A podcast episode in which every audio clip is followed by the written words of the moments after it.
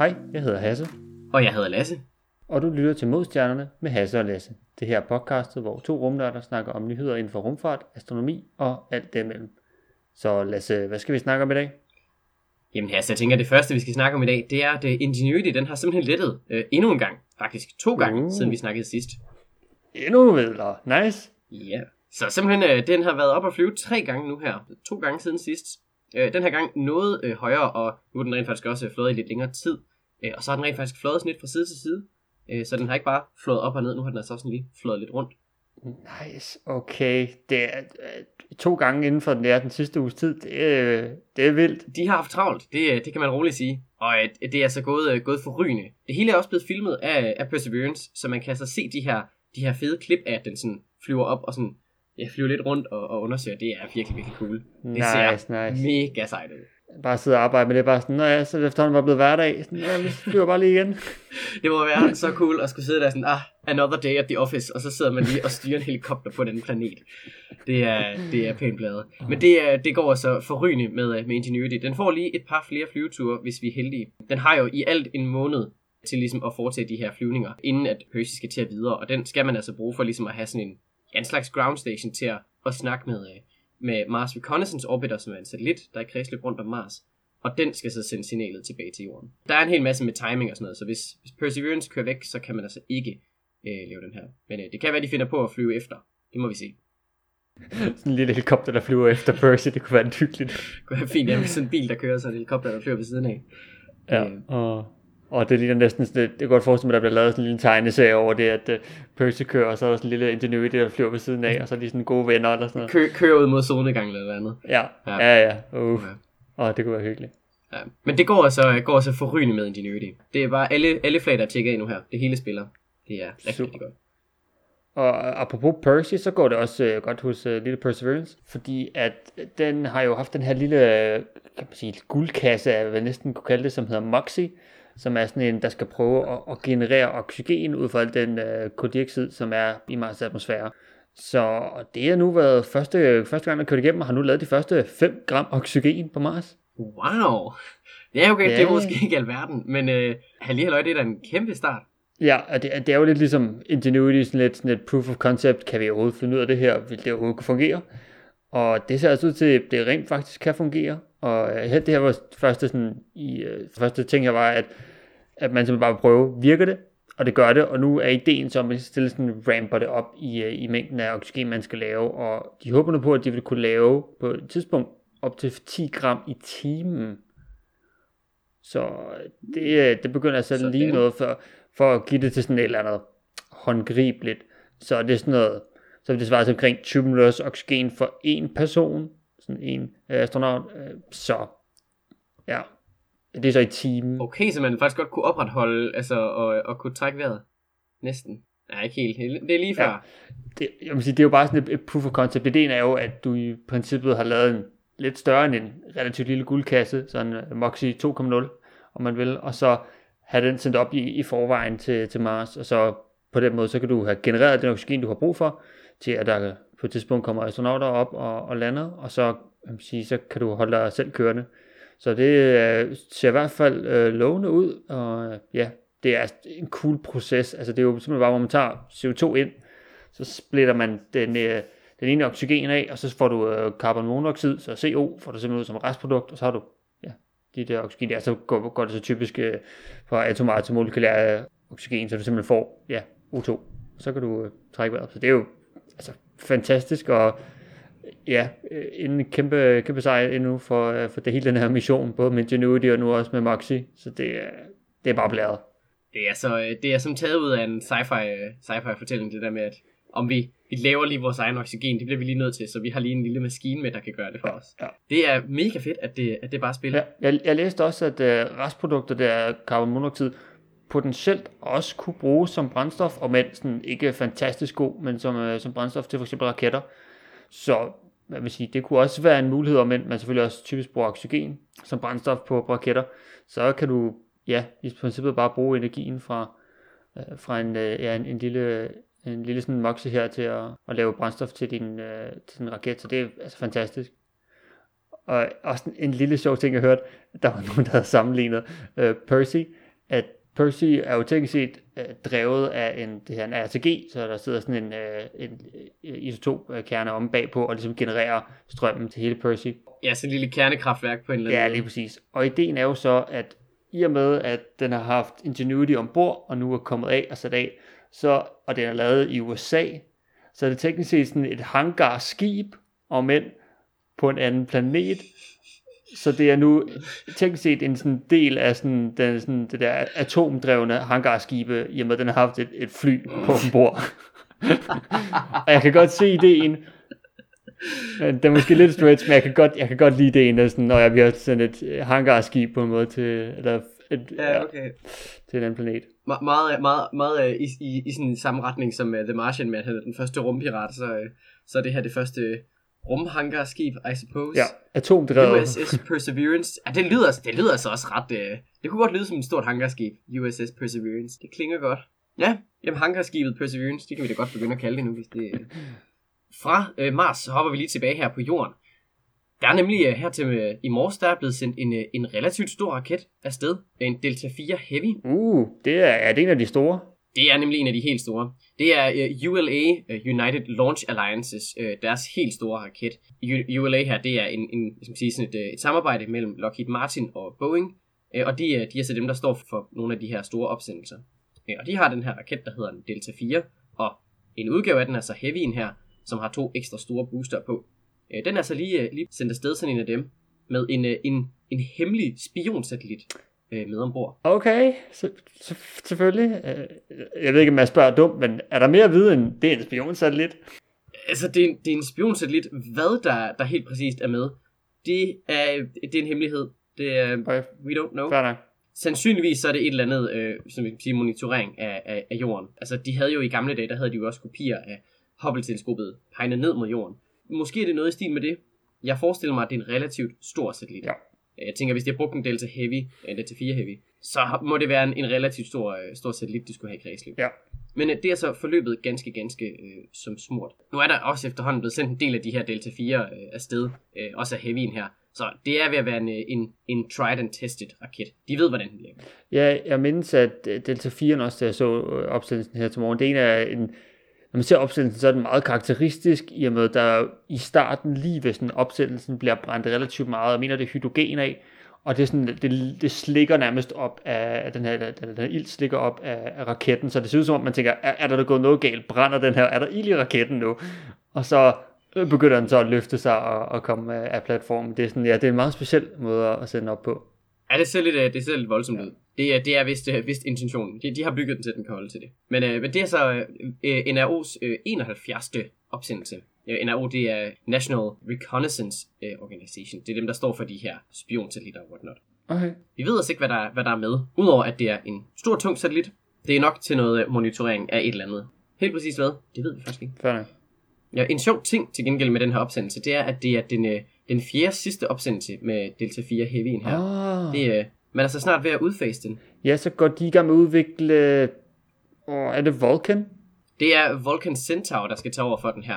Og det, det skal den fra senere i år. Øh, Uh, allerede? Helt præcist, hvornår, det ved vi ikke, men, øh, men de er så, øh, den er stort set færdig og klar. Nu, nu skal de så bare have ja, testet, og det vil de så gøre med nogle opsendelser. Fedt. Men simpelthen deres, deres Heavy Launch Vehicle, det bliver simpelthen skiftet ud. Så det er snart ikke længere Delta 4 Heavy'en her, men øh, Vulcan Centaur. Ja, de har gået og arbejdet på den i relativt lang tid, mindes jeg med... Og det, øh, der har de brugt et par år efterhånden. Ja. Ja, nu må vi se, hvad, hvad, hvad de finder ud af med den nye der. Den første mission, de sådan reelt vil, vil bruge den til, det er til at lande en uh, Peregrine lander fra, øh, åh, hvad er det nu, de hedder? Det er Astrobotics Technology. Åh oh ja, lige præcis, Astrobotics. Yes, de vil nemlig gerne lande en lille, en lille lander på månen. Og der vil jeg så gerne bruge de her nye raketter, når de engang bliver, bliver taget i brug. Så øh, senere på året, i slut 21, lidt uvist hvornår, der vil de altså gerne bruge den her Vulcan Centaur til at komme til månen. Fedt. Ja, og så er det så meningen, at man så skal kunne købe de her små landere her, og så selv lave sine egne små månemissioner. Det er meget hyggeligt. Cool. Ja, og øh, hvis vi øh, bliver lidt nede på jorden, og men ikke helt nede på overfladen, så har der jo lige været opsendelse med Crew Dragon 2. Det var jo en øh, lækker, lækker opsendelse. Ja, det gik jo som små. Det må man sige, ja. Og det er jo så samme kapsel, som blev brugt til DMO2, som er sammen med Babadook, som vi snakker om i nogle meget tidlige afsnit. Og det er også samtidig den samme booster, som bragte Crew 1 op. Uh, ja, så der er meget genbrug der. Det må man sige, altså det er virkelig uh, reduce, reuse, virkelig godt. Så det er jo, der er kommet fire uh, astronauter med op. Det er Shane Kimbrough, som er hans tredje tur i rummet nu. Rumfærge, Soyuz og nu også Dragon. Og så er der Captain MacArthur. Er det, er det hende, der er gift med, med, med Bob? Lige præcis. Altså det er jo bare sådan Ah, stjernekobbel. uh, som Ja. vanvittigt par. Altså sådan, Nå ja, jeg tænker, det er, det er et power couple, der vinder. det øh, virkelig er. Ja, så, så det er hendes anden tur nu. Hun har været på rumfærgen, og nu er hun så med Dragon. Øh, Og så er der så... Øh, ja, vi skal til at udtale øh, navne, jeg ikke er så god til. Akihiko Hoshide, tror jeg det er så, man udtales det. Øh, han er fra JAXA fra, fra Japan. Det er så hans tredje tur. hvor Han har både været på rumfærgen på Soyuz, og nu på Dragon også. Og, og så øh, ikke at glemme Thomas Pesquet, som er hans anden tur i rummet. Først øh, fra med Soyuz, og nu med Dragon. Ja, den europæiske astronaut der. Lige præcis. Er det ikke noget med, at han skal være den nye kommandør af ISS? Jo, det kommer han til at være, når der lige bliver overgivet og flyttet rundt på, på folk. Så det, han skal være commander, ja. Det er, det er pænt sejt. Han skal jo så, det er hans alfa-mission nu. Oh ja. Hans tidligere var jo, og nu skal jeg huske at have styr på mine missioner. Proxima, som han tidligere har været på, og nu øh, ja, efter Proxima Centauri, og nu går man så kan man sige, en, en, en tand videre også med, med Alpha, opkaldt efter Alpha Centauri, og det er så hans mission her, hvor han så skal være de næste 6 måneder ombord på, på ISS. Og det er jo en, altså der er selvfølgelig hvor der er rigtig mange øh, videnskabelige forsøg, som skal, skal laves her, så er der altså også, øh, at der kommer en ny, øh, hvad kan man sige, robotisk arm, er vist nok den bedste måde at beskrive, som er European Robotic Arm, som øh, kommer op her i løbet af Alpha. Nice. Okay. Så der er både Canada-arm og Jax-arm, og så kommer der også ESA-arm, eller Ja, det hvad, bliver hvad så? E- ERA måske, ERA, European Robotic Arm. Og ERA, ja, Ja. okay, ja, Måske noget af det. Det kan være, at den får et fancy navn, hvem ved. måske. Ja, men det er altså sådan en, nice. en ny robotarm, som er sådan semi-automatisk, som simpelthen sådan skal, eller kan, kan klatre på ydersiden af, af, af ISS, og så bruges til for eksempel inspektioner. Så det er simpelthen, den har sådan nogle, sådan nogle øh, knudepunkter, hvis man kan kalde det sådan, så kan armen, hvad man siger, selv holde fast, og så kan den klikke fast i det næste knudepunkt, og så give fast, eller slippe i det første, og så sådan, på den måde sådan, næsten bevæge sig, så lidt som sådan en, en sjov slinky på, på ydersiden, hvis man kan tænke på det sådan. Så det er, det er meget cool, så det skal ja, bruges til inspektioner, øh, nye sol, solpaneler, eksterne payloads, hvis man skal have det med, og så, så selvfølgelig også under EVAs. Så det- den skulle egentlig have været op her i, i 2020, øh, men kommer nu først her i 21, men det ser altså ud til, at nu den kommer herop med, i, med, i løbet af alfa, så det bliver, en, øh, det bliver ret sejt at se, når den kommer op, og ja, jeg tænker bare sådan se den bevæge sig sådan på ydersiden. Eller, andet. Ja, det kommer til at være lidt sjovt. Ja. Kan, kan Canada-arm ikke også det samme egentlig? Øh, noget lidt lignende jo. Jeg tror, ideen er med, med Europe- European Robotic Arm her, den bliver lidt mere automatisk, at det er nærmest, du kan bede den om at sige, gå derhen, og så forstår den øh, sine omgivelser. Det er lidt der med, Alright. Nice. Nu tænker jeg, når det lige er kommet nye mennesker op, fire styks, er de ikke ved at være pænt mange? Jeg føler, der er ret proppet efterhånden. Jo, jeg er ret sikker på, at de lige skulle have en ekstra sovepose med op, om man vil. Ja, det tænker jeg også. Øh, ja, for de er 11 nu ombord, og jeg ved, at de næste hold, de skal ned her den 28. Så det må så være, ja, i morgen, i optagende stund. Så det er, det, der vil jeg være godt fyldt med, og så kommer der lige en, et amerikansk hold ned med, med, med Crew One, så det er deres uh, Crew Dragon, de så kommer ned med. Alright. Og det er så der, hvor der så bliver overgivet, hvem der så skal være kommandør. Yep. Alright. Ja, det er alligevel 11 mennesker. Jeg ved godt, at den, den er så stor som en fodboldbane og alt det der. Men du godeste 11 mennesker på, øh, på så lidt plads, altså øh, det kan hurtigt blive trængt. Ja. Jeg vil sige, på et kollegie, der, der har vi alligevel mere plads, tror jeg. ja. Ja. Og jeg tænker, fra, øh, fra ISS, så kan vi hoppe øh, tilbage hernede på jorden. Vi er nemlig øh, nu i gang med vores øh, semi-faste segment. Det er nemlig brevkasse med Hasse og Lasse. Vi har nemlig fået øh, intet mindre end to breve i dag. Okay, det, det bliver vildere og vildere det her. Jeg- glæder mig til, at vi i dag får tre mail, så stikker det af. Altså, så må vi feste champagne eller eller andet. det, øh, jeg glæder mig til, til den dag. Skriv jer skriv nogle beskeder ind, så, øh, så bliver vi glade. Nå, øh, den, første, den første mail, vi har fået, den er fra Thomas, og han skriver, Hej, tak for fin podcast. I sidste afsnit talte I om nordlys. Der er nordlys i vinterperioden, men hvis man specifikt rejser efter nordlys, er det derfor, at man rejser, er det et godt alternativ at tage til Tromsø, altså i Norge, eller Kiruna i Sverige, Nordsverige. den tjeneste over nordlys viser ofte, at partiklerne går syd om Svalbard. Så det er måske ikke det bedste sted at tage, tage til Svalbard. Ah, okay. Men øh, ja. Godt, godt at vide, ja. Ja. Ja, han, øh, han har været en, øh, en 10-12 gange i vinterperioden, og har set nordlys to gange. Øh, hvor et anden gang var sådan rigtig flot. Der var grønne og røde lys, øh, mens han var ude på en hundeslæde. Åh, oh, det lyder fedt egentlig. What? Ja, what? Nice. Det lyder vanvittigt at være på hundeslæde, og så lige øh, få den nordlys hen over hovedet. Wow, ja, det må være ret imponerende. Thomas, hvis du har nogle billeder af, fra din tur der, eller et eller andet, nogle billeder af, af noget af det nordlys, du har set, så kunne vi rigtig godt tænke os at se det. Det, øh, det lyder helt magisk. Det er Ja, virkelig noget, jeg gerne vil se. Ej, det må være ja det vil jeg virkelig også gerne. Kæmpe fedt, hvis du har nogle billeder, Ja. og lige sætter dem vores vej. Ja, det kunne være mega, mega sejt. Det, øh, det må du meget gerne. Og, og tak for mail. Det er, det, det er nice, Ja. ja. at der rent faktisk er nogen, der, der har set det. Fedt. Og øh, mail nummer to er jo fra endnu en gammel kending, øh, Mathilde Thea, hvad vi nu skal kalde hende. Hun har sendt endnu en mail, hvor hun skriver, Nej, hvor fint Lasse, vi er stjernesejtvillinger. Har du også været irriteret over bananer for tiden? det må være fordi Merkur er i retrograd. Øh, Ej, det er en joke, skriver hun. Jeg ved ikke noget om astrologi. Det er også godt. Jeg tror ikke, der er så meget ud. Men hun skriver, "Øh, jeg kom til at tænke på, når stjerner snart skal dø og påbegynder fasen, hvor de udvikler sig, er det så muligt for zonen, hvor i flydende vand kan eksistere, også udvikler sig. Og hvis fasen varer længe nok, vil der så kunne opstå liv. Og så skriver hun også videre, at hun har forresten set enkelt stjerneskud, da dykkeriderne var forbi her i, øh, i sidste uge. Og det er et øh, rigtig godt spørgsmål, og men øh, det der astrologi, det kan vi måske lige... Ja, det kan vi måske hurtigt skippe over. Ja. Ja. Okay. Men det er jo det, som populært set hedder sådan den her Goldilocks-zone, som er sådan det der sådan the habitable zone, hvor man ja, netop finder flydende vand. Og, og den vil flytte sig, når når en stjerne udvikler sig. Så det er sådan hurtigt svar er ja.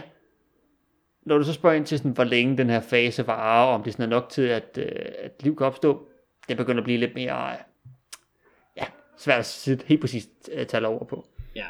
Det om, sådan, om livet decideret kan opstå andre steder, øh, det, det er nok lidt, øh, lidt svært. Øh, altså, sådan, så solen den udvider sig jo gradvist nu her i sin hovedfase, øh, øh, hvor den forbrænder hydrogen om til, til helium. Så svulmer den lige så stille op. Det er ikke særlig meget, men der bliver gradvist varmere og varmere. Og det vil den gøre de næste sådan, ja, over de næste cirka 3 milliarder år. Begynder den altså at svulme op. Så når den til det, øh, det man kalder øh, main sequence turn-off point, hvor den så, hvis man siger, begynder at blive til sådan en, en ja, hvad kalder man dem? Subgigant, kalder man dem vist. Ja. Øh, som den er i, i relativt kort tid, hvor den sådan, ja, bliver endnu større, øh, og en, øh, og, men til gengæld en smule øh, koldere. Og så går den så hen og bliver til en kæmpe stjerne, og hvor den sådan virkelig begynder at puste sig op. Øh, og det er her, hvad skal man sige, den her Goldilocks-zone, den for alvor begynder at rykke sig. Så lige nu, der ligger, der ligger den habitable zone her mellem, ja, sådan lidt længere ude end, øh, end Venus. Det plejer at være lidt, øh, lidt omstridt, hvorvidt Venus egentlig er med eller ej. Ja, det er næsten lige på grænsen, i og med, jeg sige, det er lidt svært at sige, om Venus i sig selv vil kunne, fordi Venus lige nu er sådan en planet, hvor man virkelig ikke har lyst til at være på. Ja. Så sådan, dens atmosfære er sådan lidt sådan, ja, ikke så pæn og rar. Ja, Men i, den ligger sådan lige omkring Venus, sådan, ja, nok, jeg vil også gerne sige lige lidt øh, udenfor, men det er sådan der omkring, og så ud forbi jorden, men desværre ikke helt ud til Mars. ja. ja den stopper næsten lige før Mars, sådan, øh, Ja. sådan egentlig. Og den, den her zone, den kommer så til at rykke sig gradvist, så sådan, altså, i løbet af de næste par milliarder år, så bliver den altså skubbet længere og længere ud.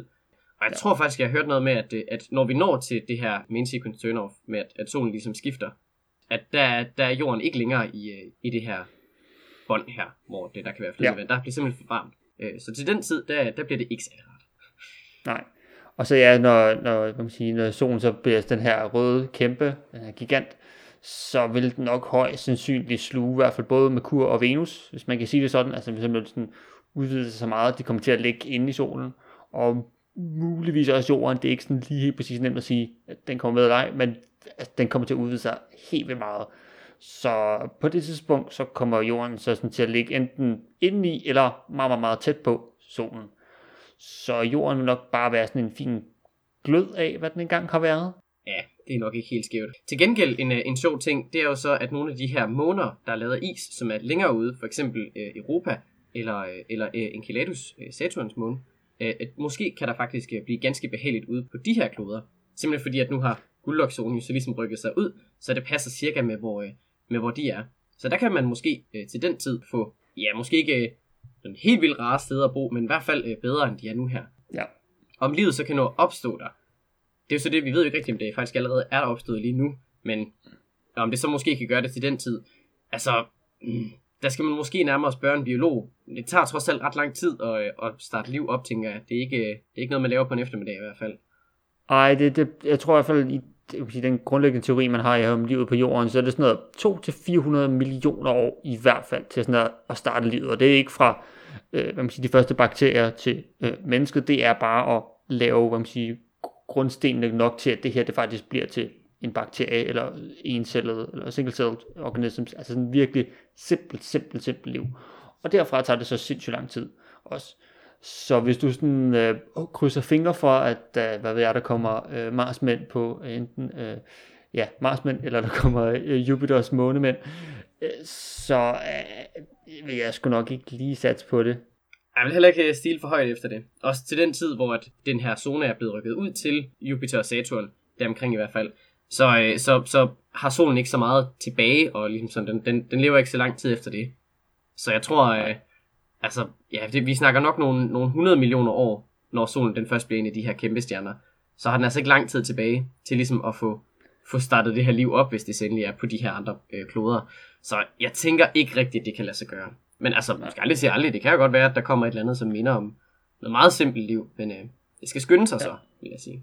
Ja, det må man sige. Ja, fordi det er jo det, at stjerner er typisk mest stabile i deres, ja, deres hovedserie, som det hedder. Det er der, hvor de bare brænder hydrogen om til helium, og det er også det, de bruger det meste af deres liv, kan man sige, hvis man kan sige det sådan, på, øh, i, i, løbet af en, ja, i løbet af sådan en stjernes levetid. Og så derfra så går det relativt hurtigt, i hvert fald i astronomiske øjne, op forbi ja, subgiganten, giganten og så videre. Ja, solen bliver jo så til, på et tidspunkt til sådan en, en planetarisk tog, hvor vi ligesom sådan smider de sådan yderste lag af stjernen, og så øh, ind i centrum, indtil at det bliver en, en lille hvid dværg. Jeps, en øh, carbon-oxygen dværg.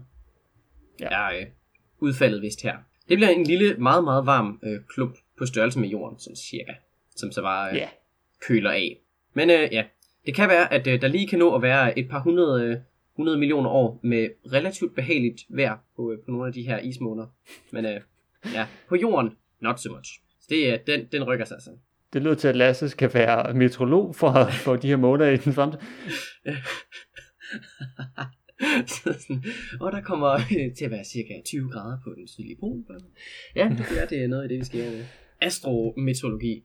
Altså, rumværet er jo en, øh, et, øh, et reelt studie, man kan, man kan gå, gå relativt meget i. Så, det er det, ja. Oh, ja. Nå, øh, Mathilde, tusind tak for, for et super godt spørgsmål. Det er virkelig et uh, helt fænomenalt spørgsmål. Det, det er også ikke, ikke noget, jeg selv havde overvejet, før jeg egentlig begyndte på uni. Uh, så uh, godt tænkt. Det er, det er skarpt. Ja. Send gerne flere gode spørgsmål i vores retning. Vi elsker at svare på spørgsmål. Det er altid fedt. Jeg tror ikke, der er så meget mere i den her uge. Jeg vil bare sige tusind tak, fordi I lyttede med igen. Hvis du har ris, ros, ting vi skal snakke om, gode spørgsmål, billeder af nordlys, så kan du sende en mail til modstjernerne-gmail.com. Du kan selvfølgelig også nu slide into our DM's på Instagram, hvis du selvfølgelig har lyst. Og så kan du selvfølgelig også følge os på Instagram og følge øh, podcasten på din yndlingspodcast tjeneste. Vi snakkes ved i næste uge.